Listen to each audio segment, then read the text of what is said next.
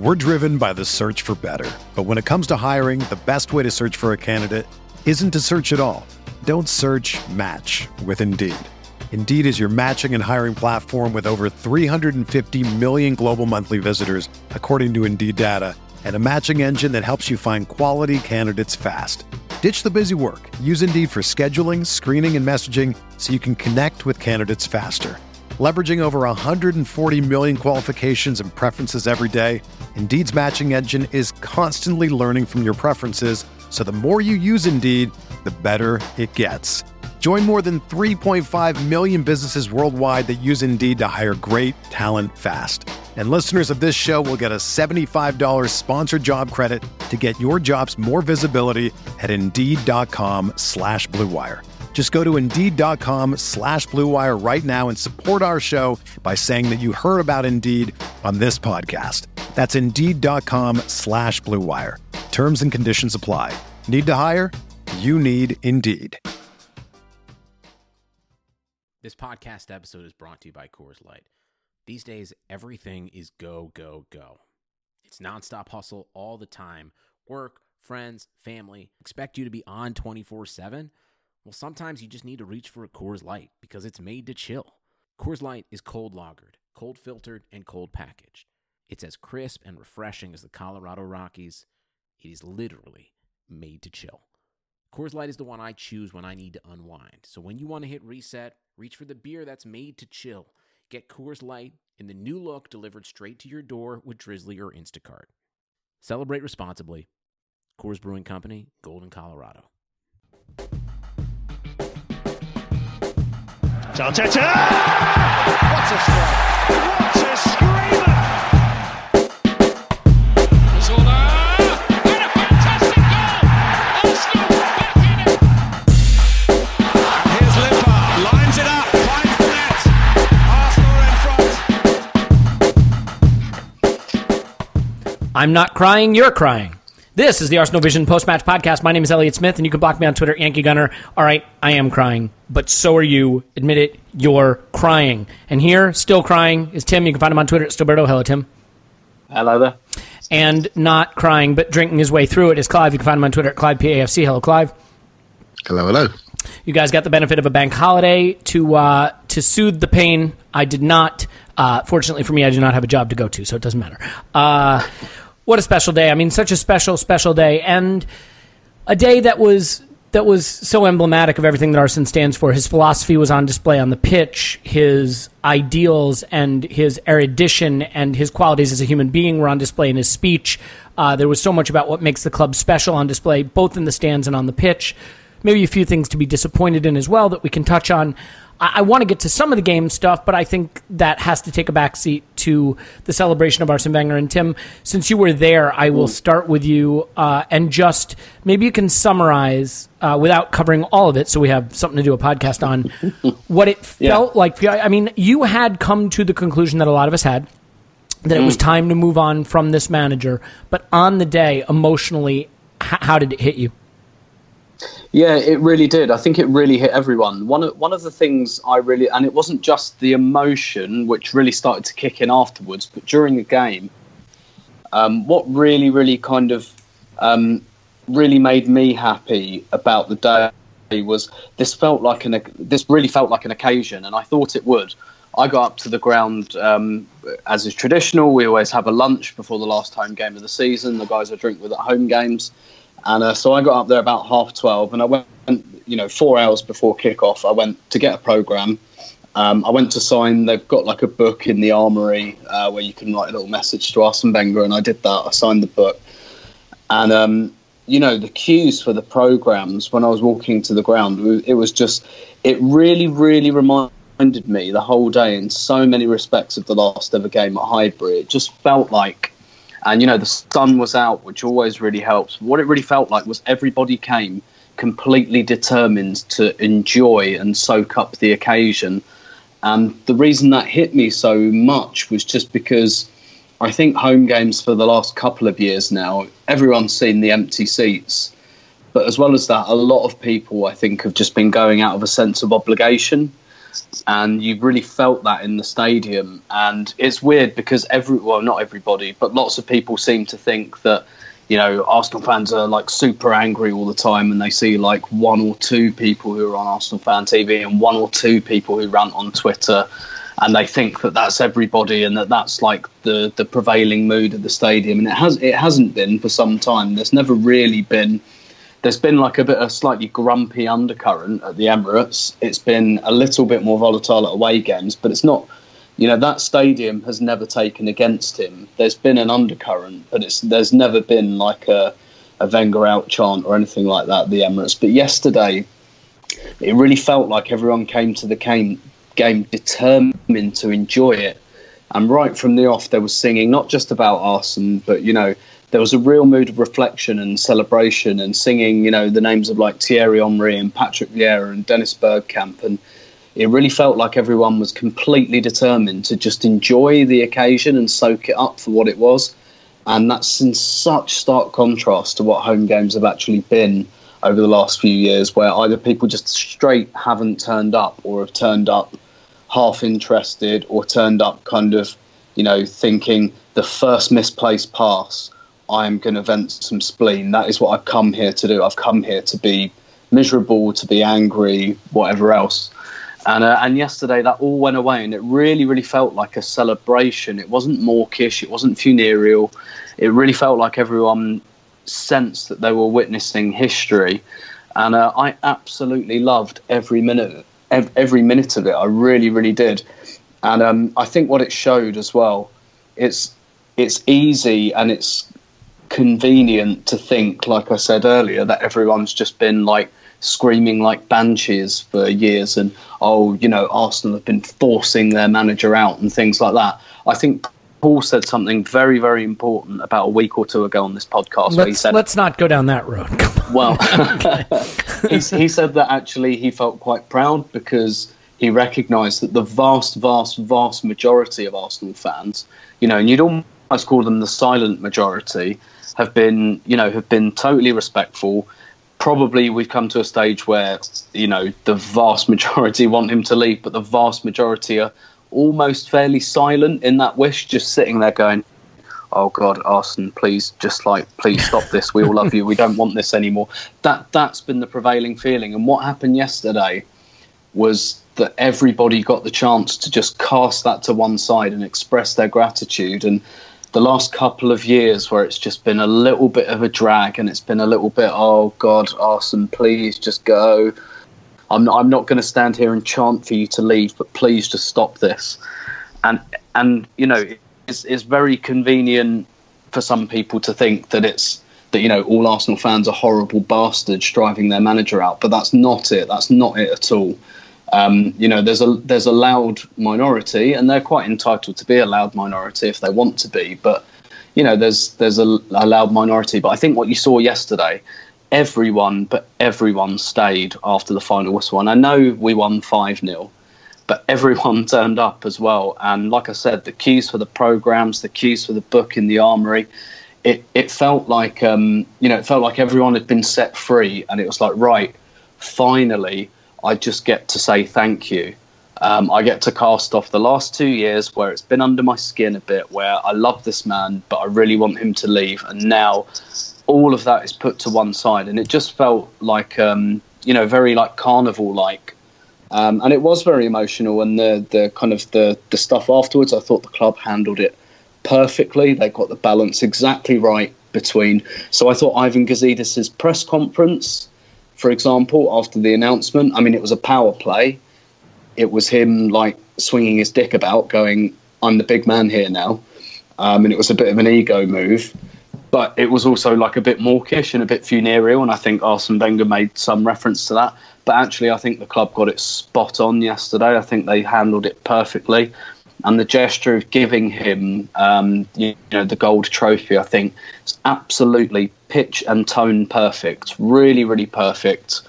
Um, and and you know they, they didn't do anything before the game really. It was it was all after the game and.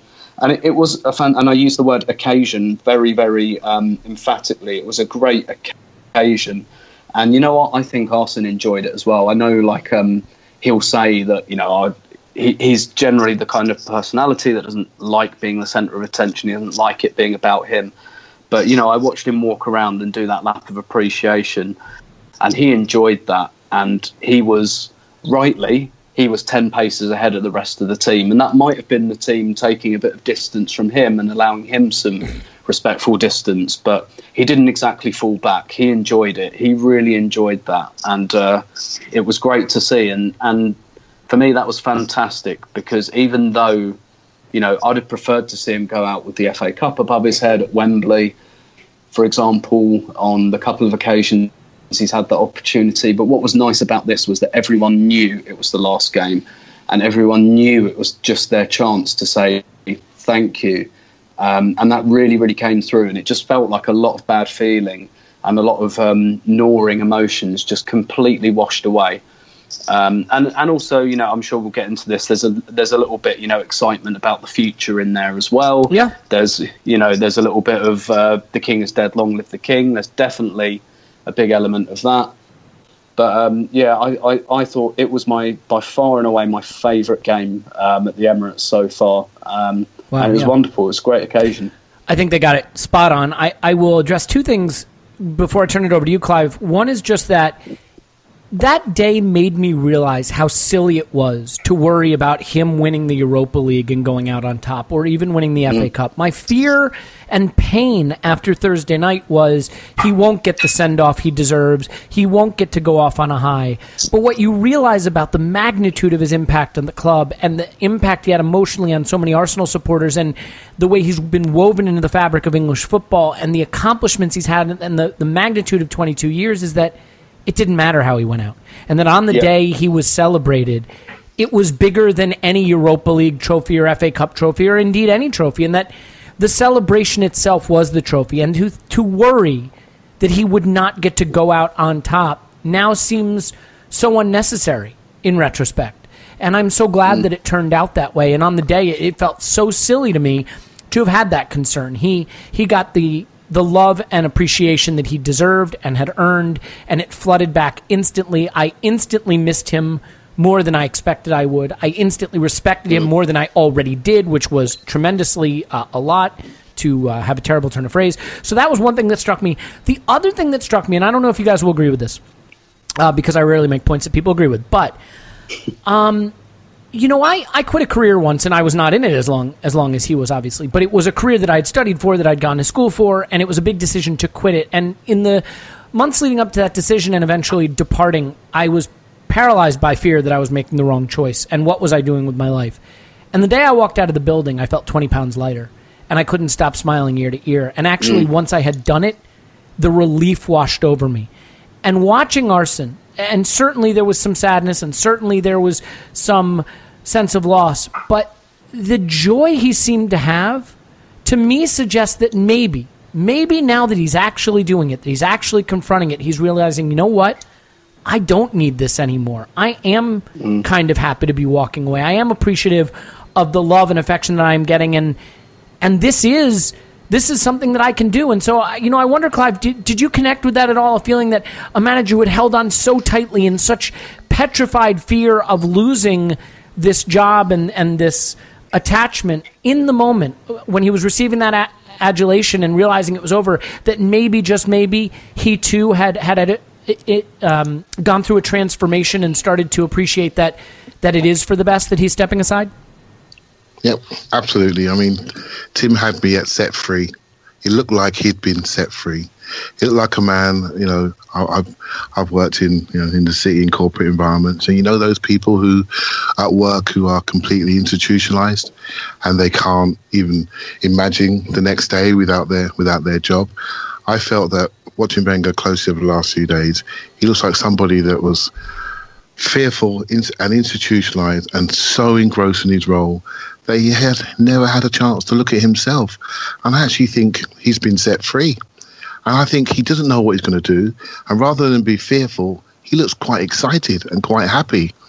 And I, I, think it's almost wonderful to watch, almost like a rebirth of him, to see him smiling, to see his face in a completely different light. And I think not only has he been set free, I, I think that I, I think the ground has been set free. I think the club has been set free. I've never seen the Emirates look so good. It just looked fantastic. It- everything, the atmosphere, and I, I've often called Arsenal a sleeping giant. And when you see the crowd, the way it was, I don't know how it felt. I didn't go, and I don't know how it felt, but it just looked completely unified, completely full up, c- completely looking beautiful, and everything was smiling and everything was together. And I just kept thinking, not in a horrible way.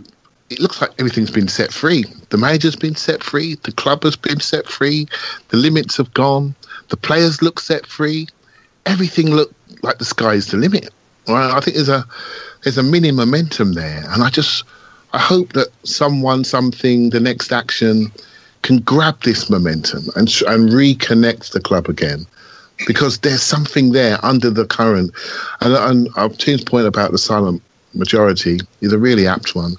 I think there's a lot of people who go but don't really engage, but they go. There's a lot of people that don't go, that really want to go, but they just stay quiet because they don't want to offend the club that they love.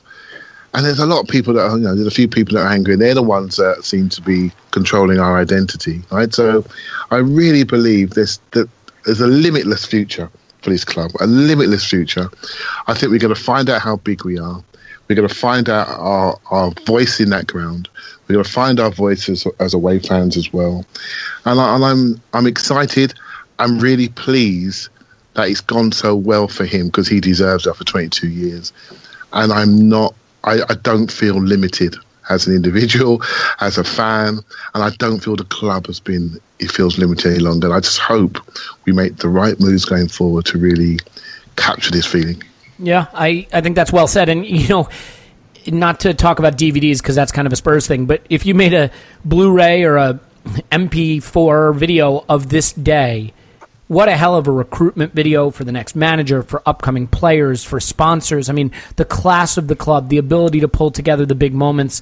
Um, it just it's a place that I think anyone would want to be attached to and involved with based on that day. And it's so great because Arsenal had become really a, a black hole in some respects in the sense of the mood around the club, the empty seats, the the sagging Premier League performances, the lack of trophies this season, although you know obviously there were the FA Cups, and to finish on such a high, so unified, really in an in an envious position, as amazing as that sounds, maybe Arsenal's best gift to the club in departing is yes, I'm leaving us in sixth, and yes, there are some problems around the club, but my departure so unified everyone that it actually lifted the club again and allowed this summer to be a better summer than maybe it would have been otherwise. And I, I definitely think there's a lot of excitement, a lot to look forward to.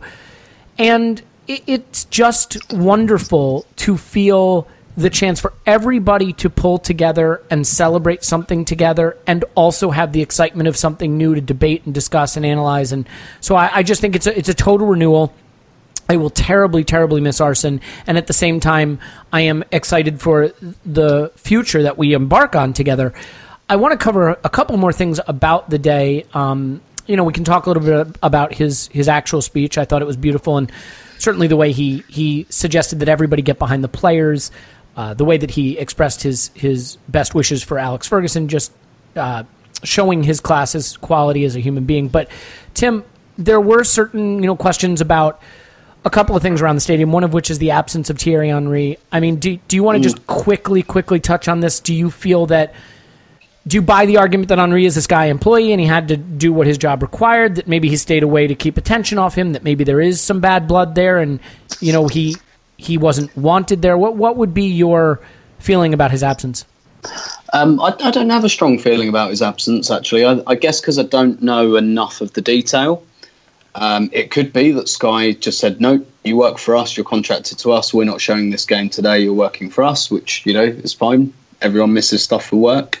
Yeah, well, Um, they were presenting the trophy to, to City, right? I mean, I, I don't get Sky, Yeah, yeah. obviously, but so, I mean, it's it's not like Yeah. it was a nothing game. It was the, the trophy presentation day. No, no, and you know Tony Adams, um, you know, very uh, kind of notoriously stayed away um, from Arsenal. Was for Bergkamp there? Was games. Bergkamp there, Tim? Was Bergkamp there? I I didn't see, to be honest. They they were right over. I sit right on the opposite side to the tunnel, so other than the ones that came up on the screen, Um, I didn't really see who was there. Like I, saw like Petit, Ali Adier. I didn't see Gervinho. But He didn't turn up. no, well, yeah, there we go. Um, but yeah, I, it's it's difficult to have strong feelings on it because I don't have enough of the details. And you know, it, it, he might have his reasons. Um, he might have his reasons. They don't necessarily have to be bad or based in bad blood. Um, you know, I, I, yeah, I, I don't have um, a strong feeling about it. It was um, it was about Arsenal, um, really. And and listen, I'm sure they've got each other on WhatsApp, um, Thierry and Arsenal. I'm sure um, Thierry will and probably already has expressed, you know, his feelings towards Arsene Wenger privately, um, and I'm sure he does regularly anyway. So um, he probably didn't really need to be. It would have been nice for us, you know. Um, and I'm sure whatever Henry's reasons are, I'm sure Wenger was the first to know about them. I mean, I know there are some people that feel strongly about him being away. I, I have a hard time connecting with that personally. Uh, because, first of all, why should someone else's celebration of an event Im- impact your ability to enjoy it and celebrate Yeah. it?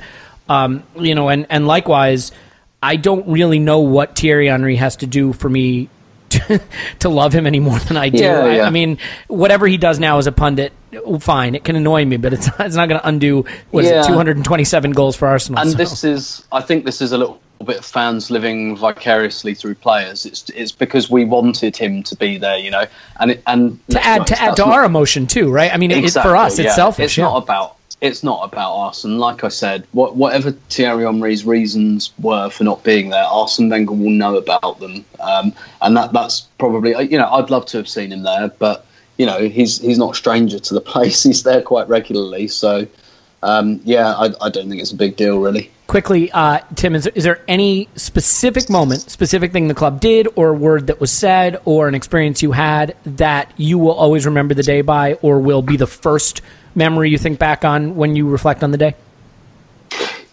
Yeah, yeah, probably. Um, one of um, one of the so I, I sit with um, a friend of mine from school and his dad, um, and you know th- those those two. I, I go all over the country with them. I sit with them at away games, and you know we we've all been going together for a good kind of 17, 18 years now, um, and you know they're not actually my blood family, but like my my friend's dad was my best man at my wedding and stuff like that.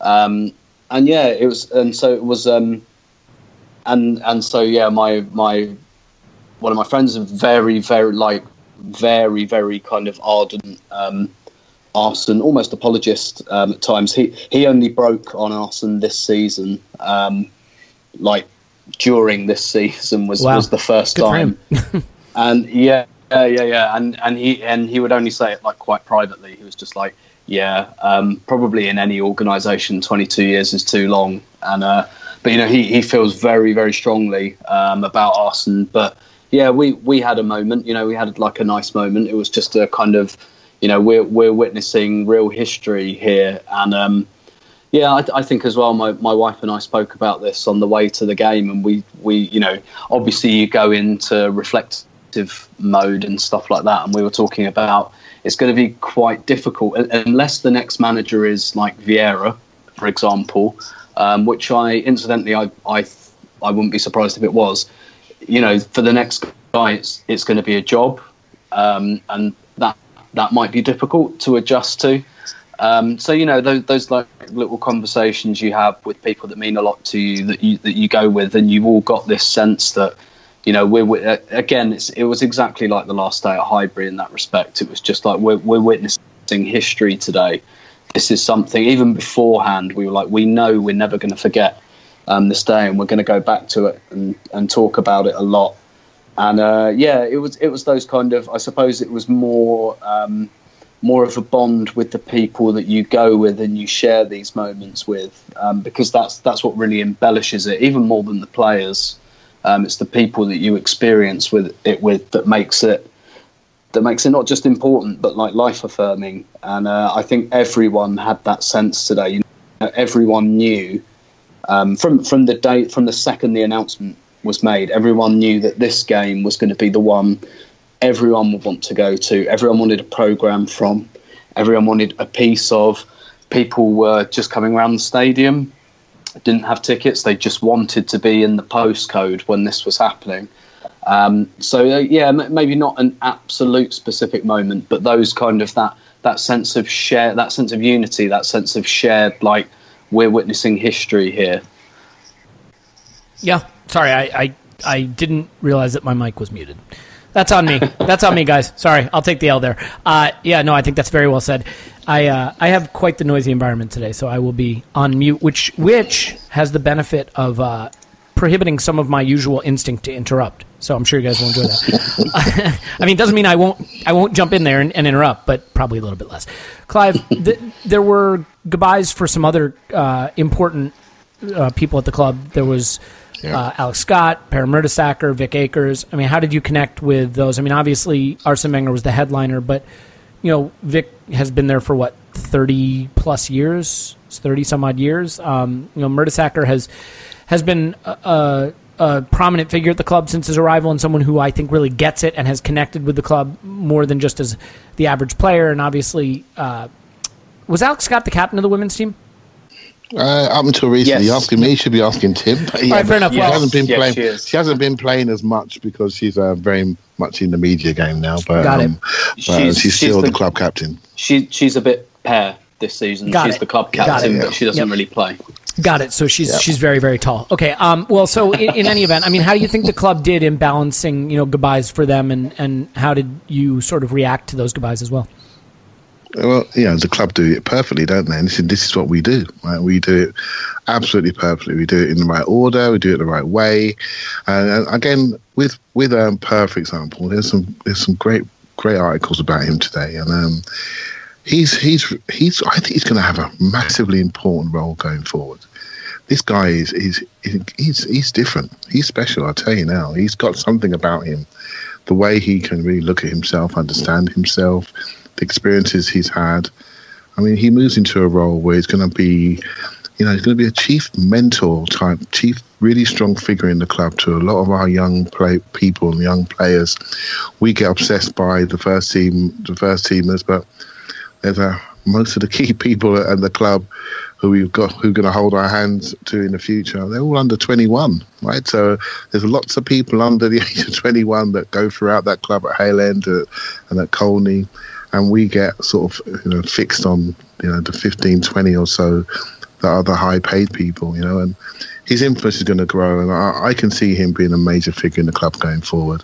Yeah. Depends how he wants to develop, if he wants to coach, but just read some of the articles out there about him. I mean, I, I just don't, I just have not read a bad word about him. And I think he's going to be very interesting to watch his development. And when, at a time when we have seen Wenger walk out of the club, in, in my opinion, I said, I put a question through to Askcast today, right? And, um, and I said, do you think that um, as a club, as an employer, have, have we failed Wenger? And, and what I meant by that, I, I wish we'd have done this sooner. I wish we'd have forced his hand sooner. It may have forced him to look at himself like he is doing right now. And we wouldn't have all these many years of experience walking out of the club. I don't think that's smart organisational growth. Right? So what we should have done is recognise the failings when they were there, did not allow him to carry on holding all the balls in the air, prepared much sooner for progression and succession. And then we have that man in the club in a role that befits him, that befits his intelligence. And with someone like that walking out, I, I'm glad that Per doesn't walk out because I think a lot of the values that Wenger holds are in Mertesacker. And I think a lot of those good values will continue and, and there'll be a good stewardship over the club. Standards will be set around the club. And I think he's going to be a very, very important figure. And the way the club managed that was absolutely fantastic. It was great to see him get Yeah. some minutes on the pitch, but also the reaction of the crowd. It was great. Was every, every touch, amazing. yeah, and and that little cuddle he gave Arsene before he, he subbed on. I mean, that that kind of got to me a little bit. I have to admit. Um, it Yeah, He- he shows you that everyone can see him, see the good in him, right? So, um, it was the first sort of Uh, really um, unrestrained moment of the day. You know what I mean? yeah. It yeah. didn't. It wasn't stage managed. It was just like true joy and There's a, affection. there's a there's a bond. There's definitely an adult bond there. You can see that for absolute admiration both ways, and I think a lot of Wenger's values are in Per Mertesacker, and I think they'll continue. Yeah, I mean, I, I look forward to uh, when Mourinho announces his departure at United, Luke Shaw coming on and, and giving him the same kind of cuddle like that. It'll be a nice warm moment for them. Uh, Tim, I mean, do, do you have any sort of final thoughts about those guys, um, Mertesacker, Alex Yeah. Scott, or Vic Akers? Yeah, yeah, yeah. So with Per again, it was great, and um, you know, a bit of what I was talking about earlier about you know unifying um, and things like that, and, and creating bonds. And Per really has that. Like we've seen, and don't get me wrong, you know, this is a World Cup winning centre half. He's really a top quality player. We've seen better, and most of us can remember. You know, most of us can remember that very famous Arsenal back five. So, um, you know, you come in after that, or that Invincibles back four. You come in after that. Um, you've really, you've really got to do something to impress Arsenal fans as a centre half. As weird as that sounds, in 2018, but it, it's not. You know, we liked Per because he was good, but the reason everyone loves him so much is not just because he comes across so well and as as a, as a really nice guy, but um, you know he gets it. He properly gets this club, and, and you could sense from the second he walked in that it was. You know, he felt like it was a privilege um, to play for Arsenal. I, I spoke to someone who works at Arsenal, not not in like a high level capacity, uh, fairly like administrative, and um, he it was it was towards the end of his first season. It was an away game, and you know Mertesacker came over. I think we'd won one 0 at Fulham or something, and he scored the winner. And he came over, you know, absolute fists pumping over to the away end.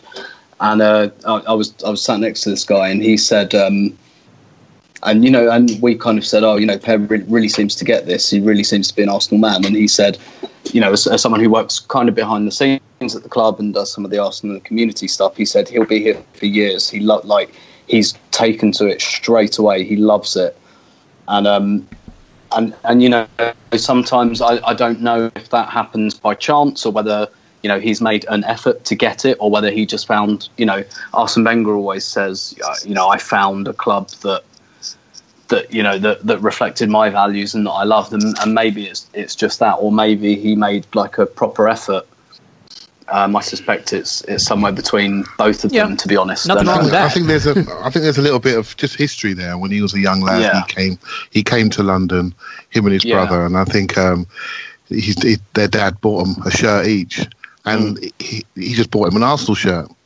And from a young child, he just had that connection, and it's funny Yeah. how life goes, right?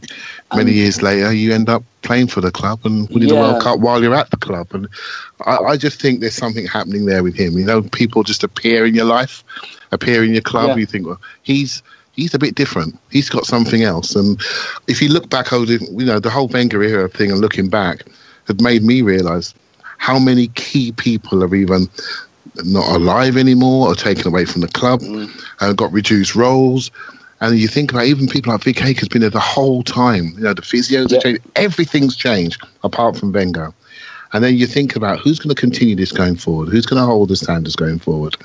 And I'm looking at Mertesacker. I'm thinking, like, mate, as long as you're around, this club will all will also always hold its values, will always And- be there. And I think it's very important. And and I I think that a lot of that was behind the decision to bring Jens Lehmann in as well. You're right. I mean, agree, look at- Tim. look look at who the two guys were they chose um, you know and uh, sorry this is a slightly side point but given the the, the reception sir chips got um, it's telling that they gave bob wilson the microphone and not sir chips i mean it's probably too it's probably too late now For the best. that that is an Arsenal chairman um, right there. Bob Wilson should have been made chairman some years ago. Um, I think because of you know he's very stately. Um, but yeah, you're right. Like Bob Wilson and Pat Rice, their association with the club goes back to the mid '60s. Obviously, they're they're around the club, but they don't work for it um, anymore. And they, you know, they were both there when Wenger arrived. That's like that's 50 years of lineage um, right there, and that's you know that's that's not to be sniffed at. That's really not to be sniffed at. Um, and you know, I, I think you're right. I think Per kind of carries that on, and um, I've I've actually met his brother um, before, uh, Timo. Um, his brother comes to away games and sits in the away end. I met his brother in Naples at Napoli away um, some years ago. Um, you know, we were talking to him. We were like, surely, like, and you know, Napoli away is it's a bit dicey. It's a bit dangerous. And we were talking to him, we were like, "Why the hell have you come into the away end today? Like, surely you could have got tickets somewhere else." And he was talking about it was very important to me and my brother, um, you know, that we got this city, that we got this club, um, and that we like we understood like the, the kind of the heartbeat of this club, um, and and that that always really impressed me because his brother doesn't have to do that. I'm Gee, sure thanks for never got- sharing that with us earlier, Tim. what, the, f- what the fuck has that been in the lockbox? What a great story. Um, but look, but lo- lots of lots of people know that. But um, and and I'll I'll try and be quick on like uh, on Vic and Alex as well. And and Alex, um, it, it was wonderful to hear the Tottenham Hotspur "She's won more than you" um, chant when she was presented. Um, but uh, that's a gross understatement. She's won more than Arsene Wenger. Um, she's won six league titles, seven FA Cups, and scored the winning goal in the Champions League final. So um, she's an, an absolute club legend. Um, I'm, I'm actually interviewing her on Saturday, which will be her last uh, home game uh, for Arsenal women. Uh, someone I've I've spoken to many times over the years, like like delight, like really, really, really nice woman and a really top professional, and that's why Arsenal kept her around. She wanted to retire last summer because her media career is taking is taking off, and Arsenal wanted to keep her around for one more year. And uh, it's it's the same reason that Arsenal kept Per Mertesacker and Mikel Arteta around, even though they could barely play anymore. But I'd venture to say, Tim, if, if I could just cut cut across you there, since I, I have the mic off mute, I would venture to say that it is a bigger thing to ask of her because while Per Mertesacker makes millionaires money as a player, I wouldn't uh, doubt that Alex Scott maybe stands to make more in her media career than she does Yeah, as, as a women's player. So choosing to put that on hold to stay with Arsenal probably meant choosing to forego greater earning power. And so, I mean, even a bigger Yeah. sacrifice. Yeah, absolutely, absolutely. And she's, you know, she's just got, um, she's got huge respect from absolutely everyone. And, and with the women's team, lineage is very important. One of the things the women's team have done, they've kept around some of the old players like Faye White um, and Clare Wheatley, who've won like 20, 25 trophies and stuff like that. They're all still there.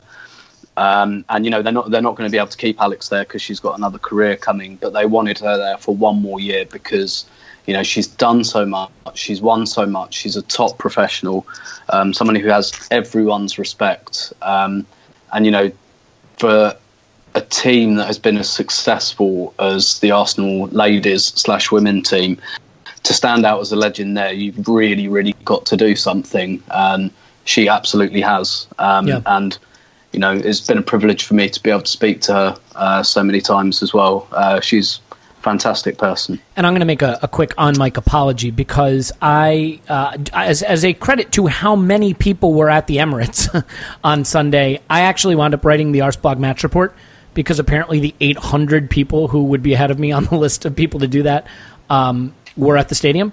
So uh, it's something I hadn't done before and something that I'm, I'm certainly not qualified to do. So while I appreciate being asked, I, I stressed out about it maybe more than I should have. And as a result, when I was listing the, the farewells, uh, I, I did leave her off that list. And I feel terrible about it. And it was purely by virtue of uh, being overwhelmed by doing something that I uh, am not really qualified to do. So I wanted to on mic apologize for that and suggest that, that it is an omission that I regret. But you know, I, I do think it has become in vogue uh, to criticize the Arsenal board and Gazidis and the club ownership and, and suggest that, you know, you don't trust them to properly replace Arsene Wenger and that and with him gone, we'll really see the failings. But I, I think it's worth pointing out, you know, we've gone from Dick Law chasing Joel Campbell around Costa Rica for a summer and the cringy, audacious stunt, uh, if you remember, of the putting the British core up on the side of the Emirates, to stage managing an event like this so beautifully, so brilliantly, executing it so effectively, to securing Aubameyang in January, I would say quite efficiently, to our business being done more swiftly, more competently, um, maybe a bright young center back arriving in Mavropanos. I, think you could argue that between Raul and Sven and maybe even Gazidis securing know, sleeve sponsorships and, and maybe getting Nike for us after Puma are done butchering Arsenal shirts and things like that, that maybe, just maybe, the club is not in the worst hands. Again, I'm not trying to lionize people that don't deserve it. I'm just suggesting that this day, to me, and how well it was executed, and I realize a lot of people are involved in that, and it's not just you know the chief executive or anything like that.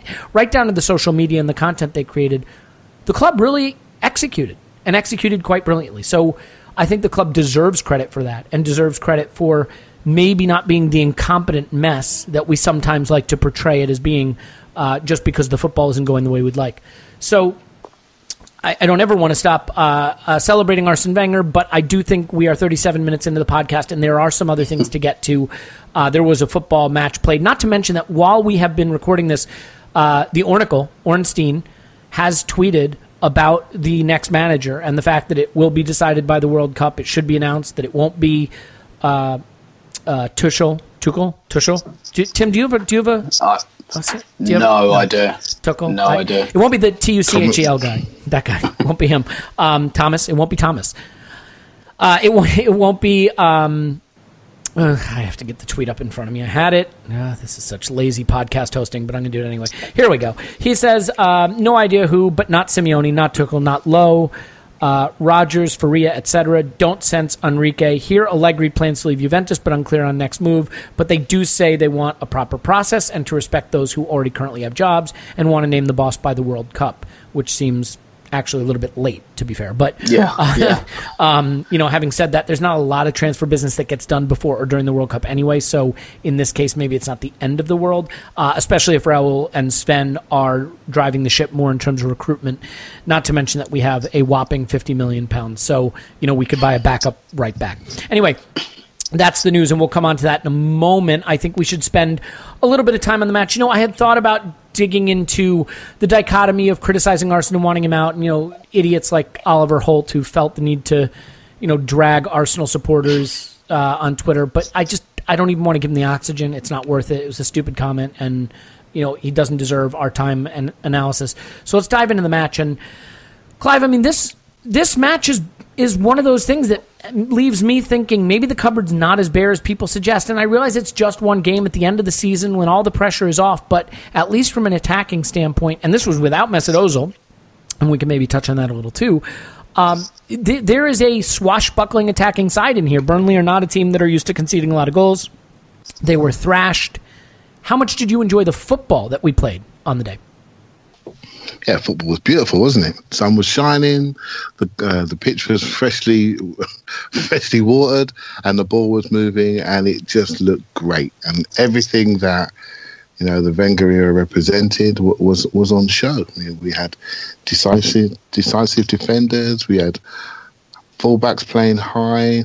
Xhaka could turn around three times before anyone anyone got near him and pass it out to those fullbacks. We had Iwobi and Jack punching through holes, and we had you know we had Mkhitaryan taking shots, Aubameyang taking shots, Lacazette taking shots. It all it all looks great. It all looks great, and which probably only adds to the frustration and adds to people's complexity and wondering "Wh- where has this where has this been. And I know Wenger then quoted our home record. To be fair, our home record has, has been good, apart from the maybe two Manchester games, and one we were slapped, the other one we were really unlucky. That's actually an interesting And, um, point. We've been the best home team in the league, I believe, aside from Manchester City. Yeah, and, and really the only the Man City game was the one where I felt it was just bad timing after the the League Cup final, and we, and we looked really, really, really crushed. Right, so um, the Atletico game, I know it's a one-one draw, it was a one-one draw where we were in charge and we and we messed up, and a Manchester United game was one of the most fantastic games that, that I've seen. You know, so um, so yeah, there's a lot there's a lot to be said about Arsenal at home, but Arsenal away is, is a different thing, and um, as we'll come on to that, no doubt. But yeah, really nice to watch. Really good flow. Really good movement. All the aspects of the game that we debate at times that we don't have were there. Two really forceful strikers. A third one come on and he broke the post. I mean, what's not to like, right? There is literally not not a lot you can. Did it encourage you it. about Lacazette and Aubameyang having a, a Arsenal career going forward together? Yeah, it, it's it's a it's something that we've we've all spotted on this podcast almost immediately. Just look at the two of them and think they've got a chance if, if they play together. If they play together, that the, what they do well, they com- they complement each other. It's simple as that. It's it's obvious they complement each other. They know the penalty box. If you go, if you push them up, they can go in behind. But if you sit deep, they can move in the box. That's a really interesting pair. Right, that's it really is. Aubameyang scores a lot of his goals in the box, but if you want to push him up on the halfway line, you're in trouble. Lacazette, he's very smart. He can get in behind, but they both know the penalty box, and that's interesting because Arsenal are going to have a lot of teams pushed back into their box. And I've often felt sometimes we were a bit know, without Giroud, we're a bit thick in the box. You know, we don't move so well. So I think Aubameyang's movement's really, really good. There's potential there. There's potential at the top end with Mkhitaryan and Aubameyang, said. If you add a good Ozil, I'm sure we'll come on to him, then you've you've got four very, very, very good names on the backs of shirts. It all comes about how we set the platform for them, what type of style we want to play, what type of manager we have and if we have, make sure we don't have too many artisans versus what we need to do to shut the back door. And then Yeah. the future looks brighter. Yeah, I look. I, I don't think the cupboard is nearly as bare. I mean, look, defensively, it might be totally bare. bare. I mean, not to dismiss Chambers and, and Mavropanos. We'll, we'll talk about them a little bit, but I mean, in the sense that Koscielny's career may well be done. Mertesacker's leaving. Mustafi, we're not totally sure what we have in him. So you know, and we don't have a goalkeeper. So that certainly has to be addressed. But Tim, I mean, your thoughts on Lacazette and Aubameyang together? This mm. this was a game where we saw them take turns occupying central positions and Yeah. making central runs into the box, and they they kind of started to look like they had the balance right of alternating between taking up wide positions and central positions. Was this the best balance you'd seen in terms of their deployment that way?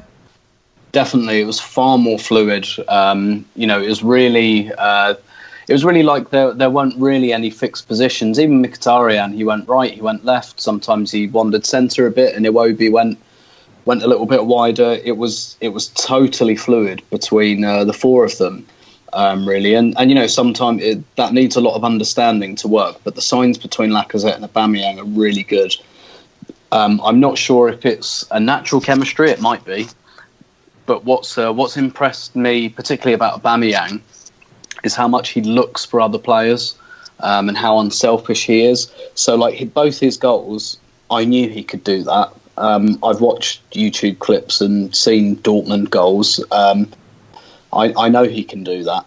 But what's uh, you know I didn't know an awful lot else. I don't watch the Bundesliga every week, but you know those goals didn't surprise me. But where, where I've been you know maybe taken a bit by surprise is how often he looks for his teammates. He looks for other players, and it, it reminds me a little bit of you know the way Henry used to do that. Henry used to you know he had he was nearly prolific as prolific um, in the assists Yeah. kind of Yep. field as he was a goal scorer, and Aubameyang's got a little bit of that about him, the way he looks for others.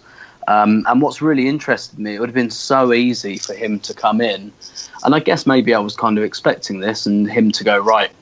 I'm, you know, I'm the daddy now, kind of thing. Um, for, for for anyone who's seen the, the movie Scum, um, it would have been very easy for him to like come in and do that, and you know, go, yep, sorry, Lacazette, I'm, you know, I'm the one they really wanted. It's me. I'm playing through the middle. I'm going up front, and you're going to take a back seat. But you know, he, he really, really hasn't. He's made. He's he's really looks to me on the pitch like he's made every effort to kind of say, no, we can work together um, with Lacazette in particular. And he already has that relationship with Mkhitaryan, which has been very, very useful for us because it's helped both of their acclimatisation. And, and, you know, look, when you buy 28, 29 year olds, you kind of expect them to hit the ground running.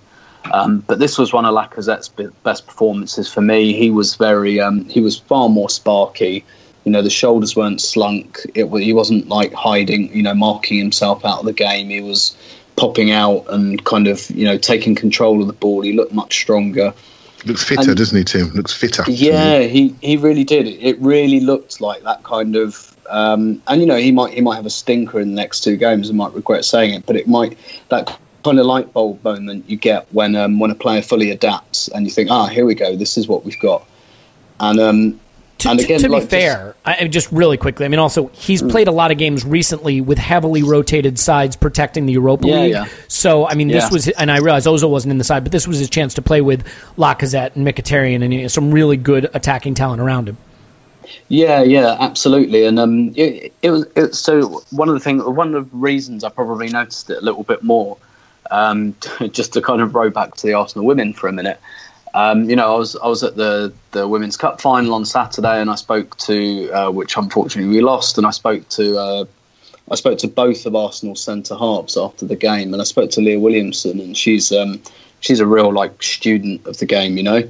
And I spoke to her about Chelsea's attack because Chelsea ladies don't play with a fixed striker, but they have about six players who chip in like ten plus goals a season. They just have like loads of attacking midfielders, and they all rotate.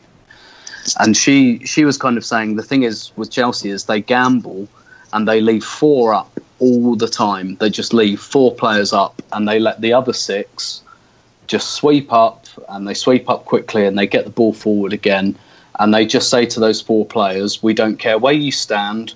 We don't care like we don't want you to go chasing after the ball." But when the attack breaks down, leave that to the other six, and they will get the ball back to you very, very quickly. And you know, just don't bother with the chasing back stuff. Stay up, and stay up wherever you like. Stay up on the right wing, on the left wing, centre forward, wherever you want. But just stay up, so it's always four on 4 And that that kind of reminded me of what Arsenal did yesterday. Um, it was a little bit not quite four on four, but it was just like Lacazette, um, Mkhitaryan, and Aubameyang. It, it it just looked like they enjoyed themselves. Um, and don't get me wrong, I'm not saying they didn't chase back or anything like that. In fact, there was an incident where Aubameyang chased back to the corner flag to win the ball back. But you know, it, it really felt like that. You know, it, it's one of the. It, it's fairly typical Arsenal, isn't it? It's, it's a bit freeform, a bit jazz, and when it works like it did yesterday, it looks fantastic. Yeah, but I, I think there's a little something else to this, Tim, and it's the development of a midfield three, and it's where I think the Mesut Ozil question starts to become an important mm. one because, first of all, I think Alex Iwobi has had back-to-back fantastic games. I think he was fantastic at Old Trafford. I thought he was fantastic yesterday, and this is a player I've been very critical of as one of the three forwards, and maybe he isn't one of the three forwards. Maybe he is part of a midfield three because that's how he's played the last two games, and I thought he's done it brilliantly. Um, Xhaka, Wilshere, and, and controlled the midfield. They were progressive, a lot of line breaking passes, a lot of good driving forward moves. I mean, um, for Kolasinac's goal, we saw Jack sort of turn back the clock, trick his way past a guy, and surge forward, and it was great to see. But this is really the issue, isn't it? And, and Clive, of course, I, I want you to come in on this uh, as well. In fact, how about this? How about Clive? Why don't you, you come in for this? We'll come back to Tim on it. But I mean, how significant is it that we saw this performance happen with Lacazette, Mkhitaryan, and Aubameyang up front, but a true three in midfield to control and advance and and um, build the play, as opposed to having Mesut Ozil sort of nominally as one of the three, you know, but but sort of losing some of that controlling flow. I mean, what what's your take on on how how you get the best out of that kind of system? Well, you, you you know my take, right? Get, So, get rid of Mesut Ozil. yeah. well, we we have we have decisions to make soon. We we really do, right? And um, and when we stop fitting in people and try to work to a system, say, by the way, you've got to fit into that system, rather than fitting in people because they got big names on the back of their shirts, then we're going to get somewhere. Right, so I'm a pragmatist. I like to I like to make sure that nothing comes down the middle. Right, so and so I like you know I look at people like Iwobi and I think okay you're you're quite nice in the ball going going forward. You can you can take on a half turn. You can drive. You can pass. You're quite strong in you know in, in one-on-one contact, but I don't think you can press the ball defensively.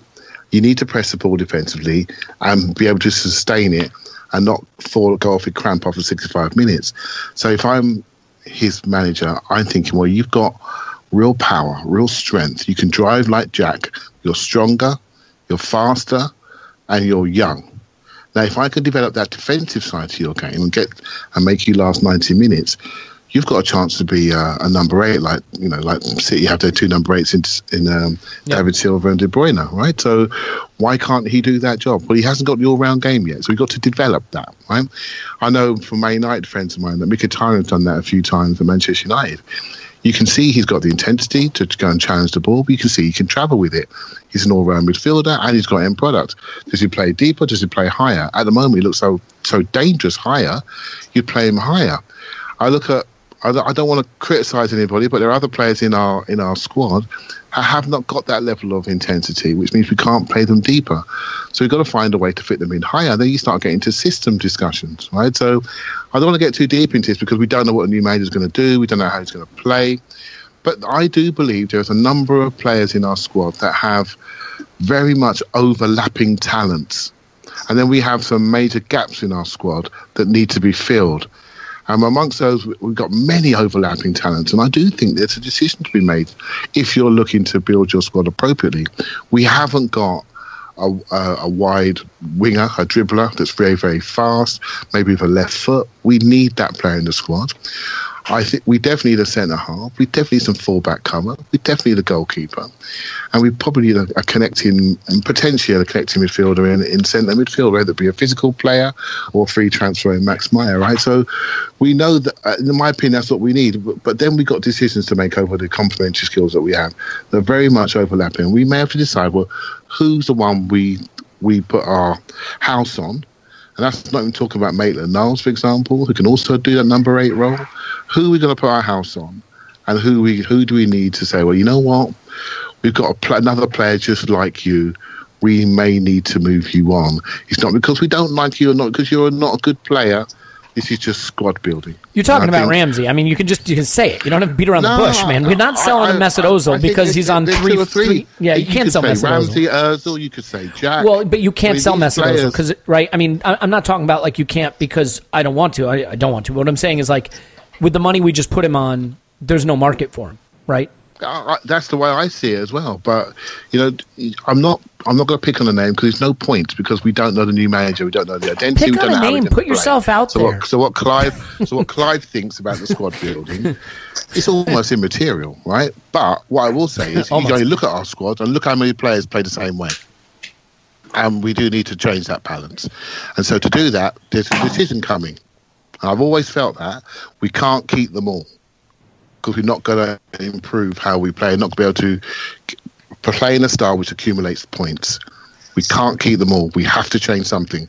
And I, I am not one of those that believe that this same group of players is going to find 35 points under a new manager. I don't believe that. Well, no, no one's getting changes. to 100. No one's getting to 100 points next season. So if City do that again, we're not winning the title. So I, I guess the better question is: Could this could this team get 20 points? Could could they get to 80? Could they get to 82?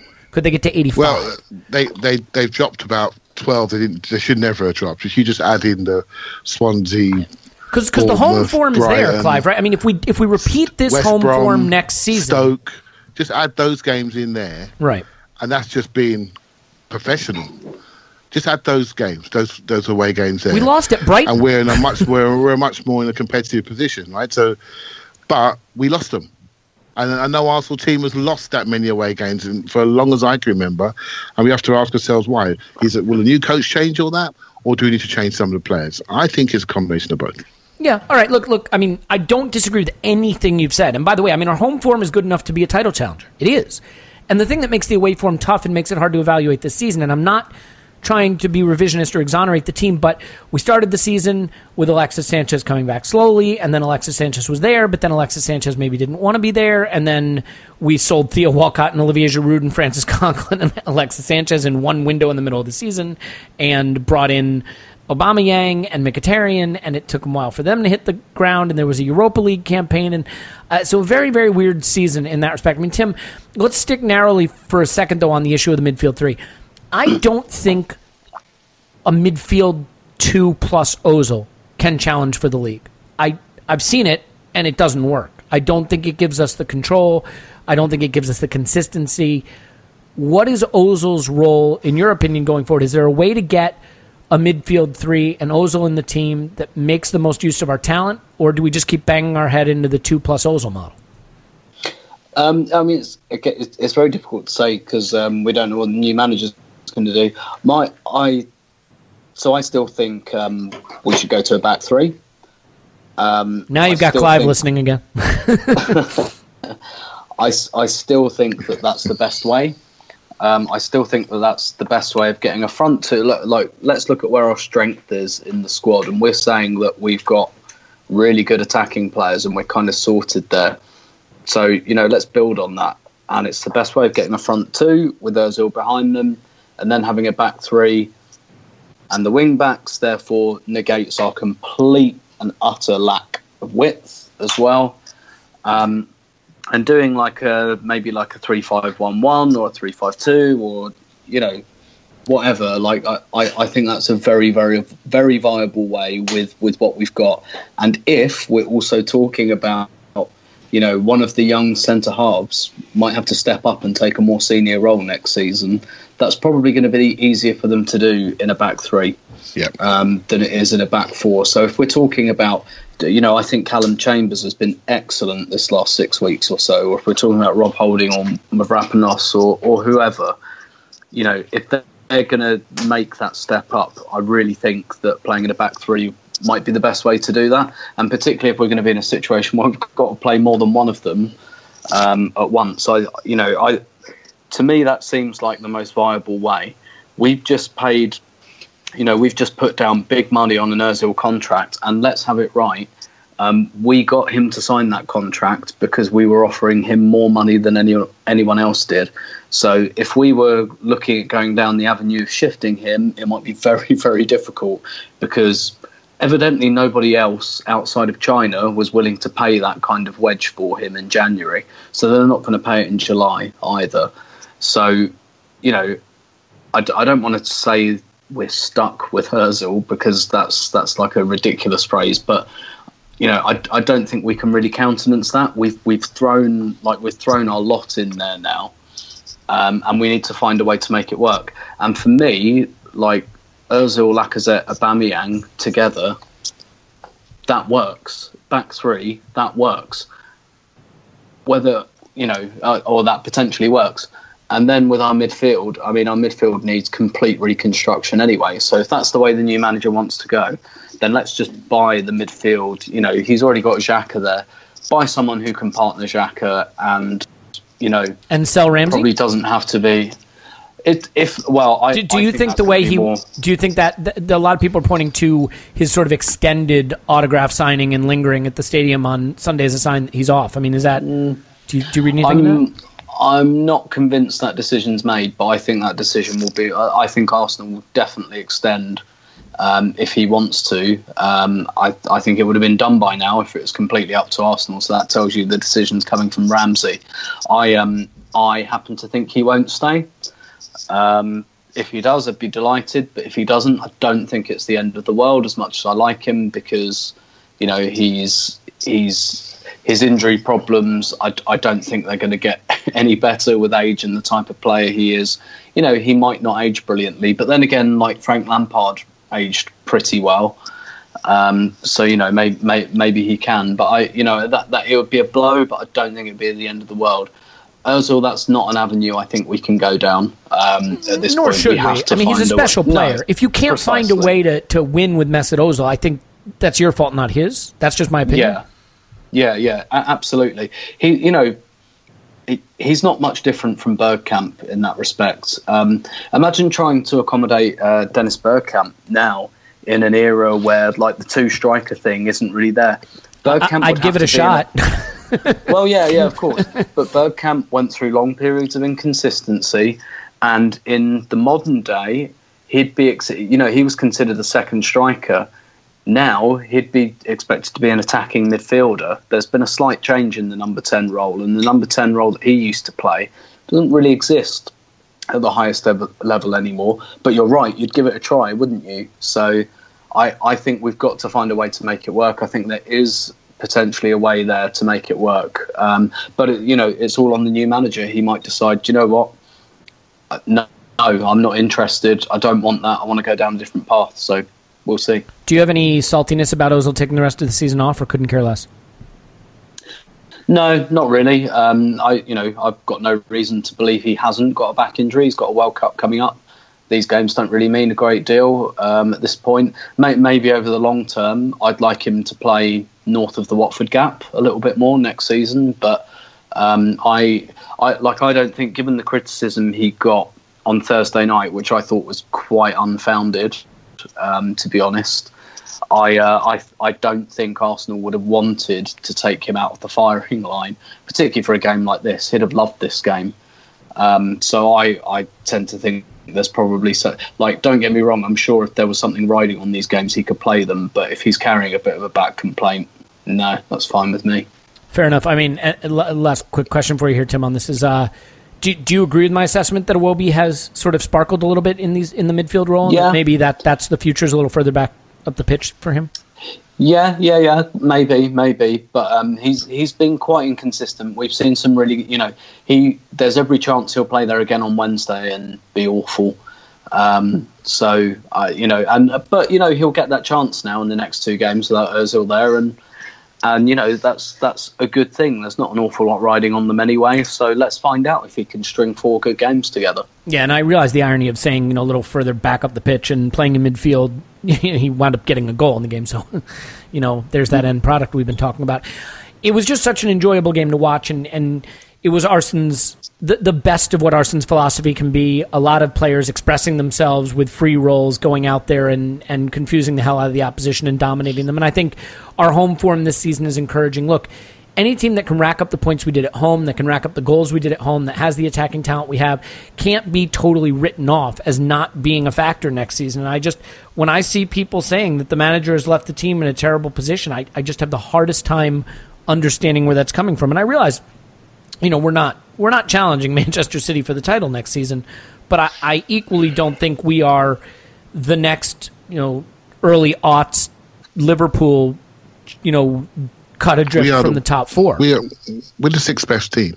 That, that's it. See, I We're just don't know that we are. I, I mean, I just don't know that. I mean, I think, I, and and you know, things can change so quickly. I, I look at Chelsea and I see a very mediocre team. Now realize they Oh, things, things. I'm not saying things can't change. We're the sixth best team year right we- now, this we're the sixth best team in all the numbers. We're the sixth best team. You- you know- so, uh, and, and that's it, and, and that's and that's where we are. And it's very difficult. I don't want to be critical the day after after the most one of the most momentous days in our history, and after a five 0 win in the sunshine. It's not really a time to um, pull us all apart. there's, there's always a time for that, Clive. Trust me. yeah, let's just contextualize it. You know, every every single player looked fantastic, right? And and a few days earlier, every, uh, we had a few players hiding behind Athletic Madrid shirts, right? Under pressure here. So I'm just going to breathe a little bit and wait and see what the future holds and see what type of team we want to construct. I'm a big fan of the back three. If you if I if you walk into this club right now, looking at our set of players and thinking, okay, I've got to work this squad for for my life the quickest way to Rome with our with the ages of our centre backs, with the fact we've got no real wingers. The quickest way is to invest in a wing back, full back, cover the wide areas, and use all these interior players that we have and work out who's going to shine and work out who's not going to shine and move the ones that's not going to shine out. Make sure the ones that are going to shine get plenty of game time. And we, we make sure we have two fours on the pitch at all times and we move the emphasis of our game further forward. That's the quickest way to to success, and then you build and upgrade from within that framework. And then if you want to go to your, a separate framework, or more of an attacking four-three-three at home, that makes perfect sense as well. So I think I'm just going to hold my hands up for a little while, hold my thoughts, and say, okay, what's going to happen going forward? We've seen the Allegri stuff on on the Ornstein Twitter tonight. We've got a deadline of the World Cup. It's just basically telling you a timeline. That's all they're doing there. It'll be done before then. I think Allegri's a two to one favourite, and that's and I think Ornstein's more or less telling us that. Uh, he's saying that he's going to leave Juventus. Let's see what happens. See how he wants to play. He's played with four at the back. He's played with three. He moves around system to system. Let's see what happens. I, I, I'm really not too sure, but if I was a manager, I would definitely want to go three at the back and build from there.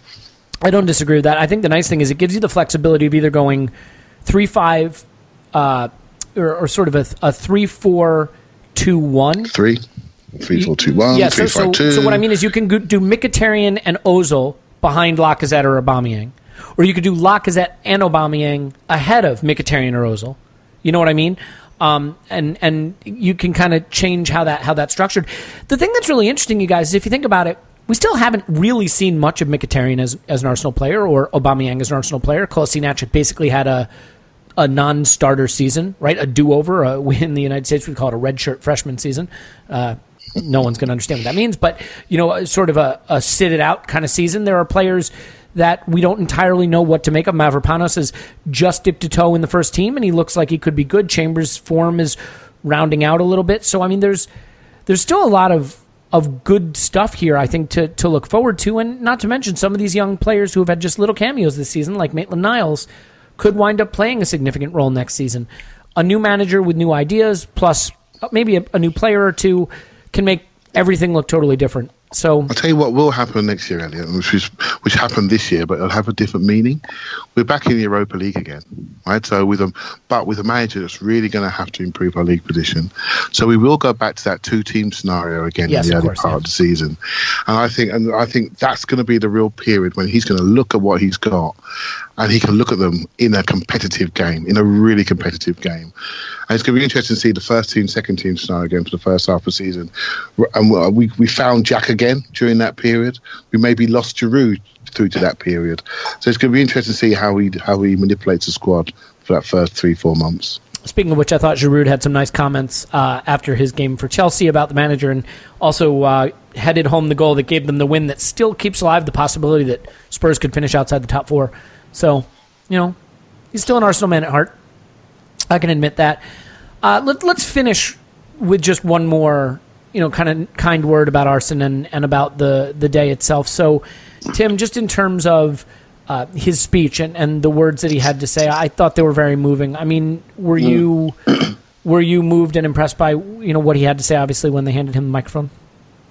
Yeah, absolutely. And what what you saw, you know, I go to the AGM most years nowadays, and what you see is uh, a great orator, uh, someone who's very, very at ease. Um, you know, that's not. I do some publics. I say public speaking. I kind of deliver training a lot in my job, so you know, I kind of tend to think I'm all right with things like public speaking. But speaking to sixty thousand people um, on your last, you know, on your last game there when you've been there for 22 years. You know, I've, I've seen my fair share of retirement speeches. You know, He wasn't reading off a it. card either. You know. no, no.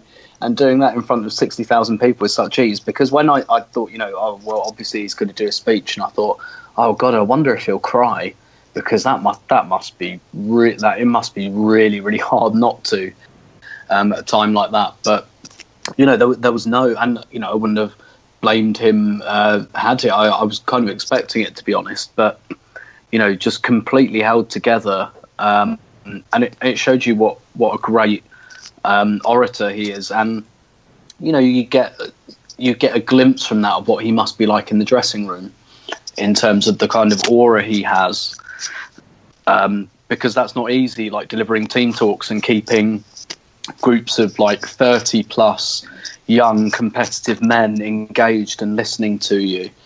And uh, you know he had everyone eat, eating out the palm of his hand, and I've seen it at AGMs time and time again, where you know, the chairman has spoke reprehensibly um, to the people uh, who've deigned to ask him questions, where the majority owner doesn't say anything at all, and, and neither does his son. And Arsene saves those occasions, absolutely rescues them. And what you know, what I saw yesterday really reminded me of that, where Sir Chips got booed, the Kroenkes were up on the screen and they got booed.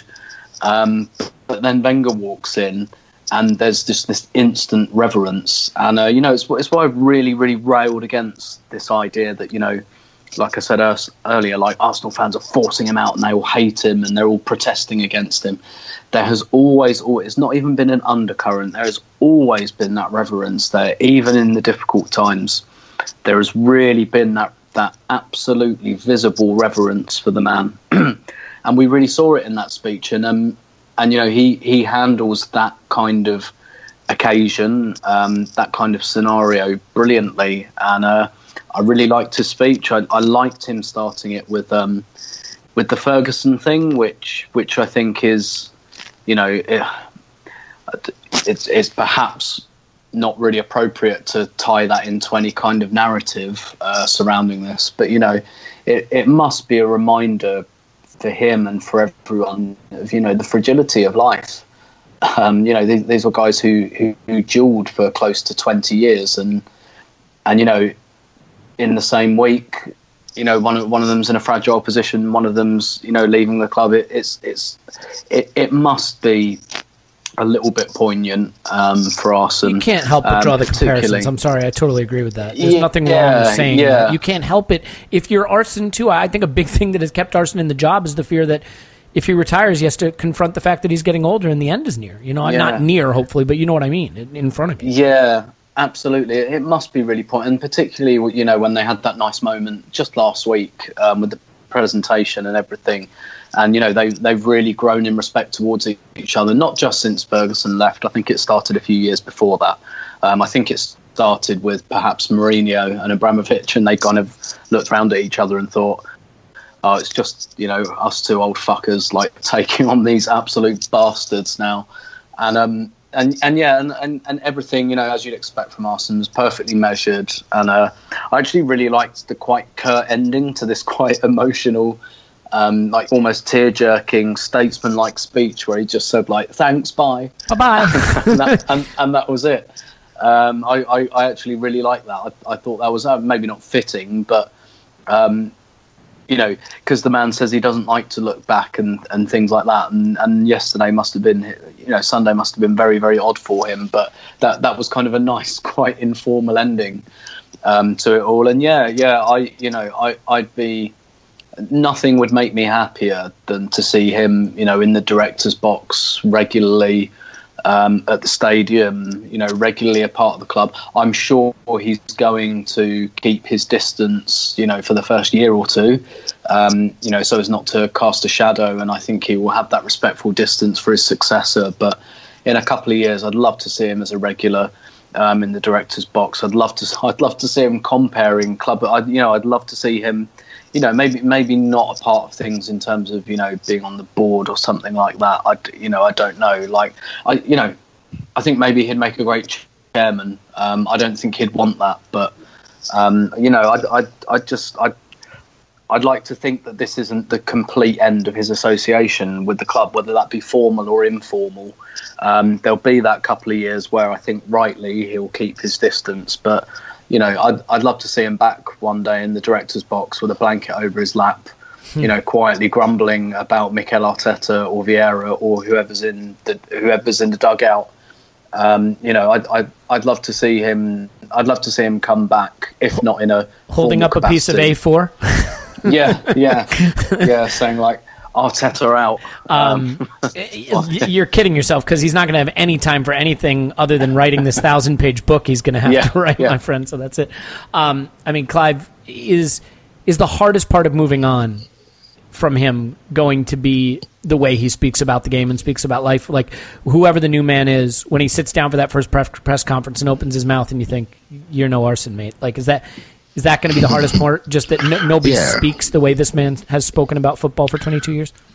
yeah, well, we're, we're going to get a new coach, right? And we're going to have a coach who's going to potentially produce, produce some very good results one day, you know. And we're going to we're going to love that coach if they do well, and if they don't do well, maybe we won't love them. And whoever comes in, if it's ever possible for anyone to be irreplaceable, it's him. You can't replace him as a man. You can replace him in his role as a coach.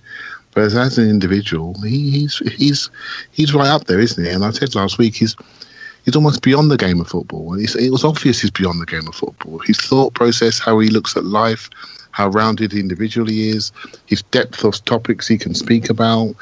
He's just beyond football. And I just I find it astonishing how lazy as a club we were to just allow him to derail, right? And I think it's wrong, and I, and I think it's it's going to cost us a couple of years, and then he will come back hopefully as club president in a role where he can represent us in the globe and represent our club as as we would expect it to, because because right now a lot of people yesterday were sad, and they're also looking at themselves and thinking, "Crikey, did we did we treat him right? Did, did I did I slag him? Did I was I really that bad?"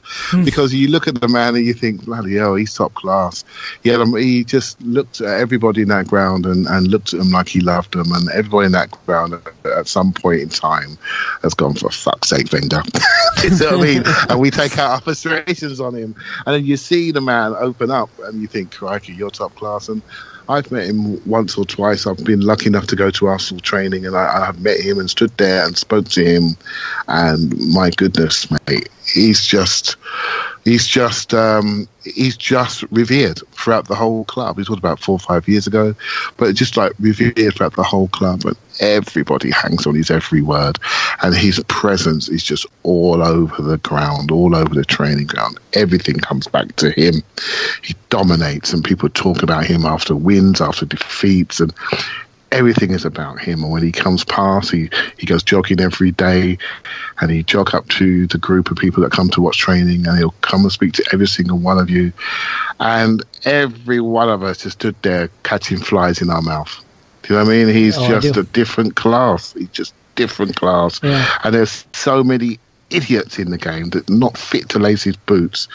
But I'm afraid the game is about winning football matches, and this is where you know people look and and we judge him on the on the minutiae. And and, it, and hey, look, change comes to us all. You know, I wasn't. I'm not the same man I was ten years ago, right? So um, For the better. change comes to us all. Absolutely, change comes to us Look, all. And, I- um, you you nailed it, Clive. And you know he he said it himself. He said, you know, when he meets his maker and they say, you know, what did you do with your life? He'll say, I tried to win football games.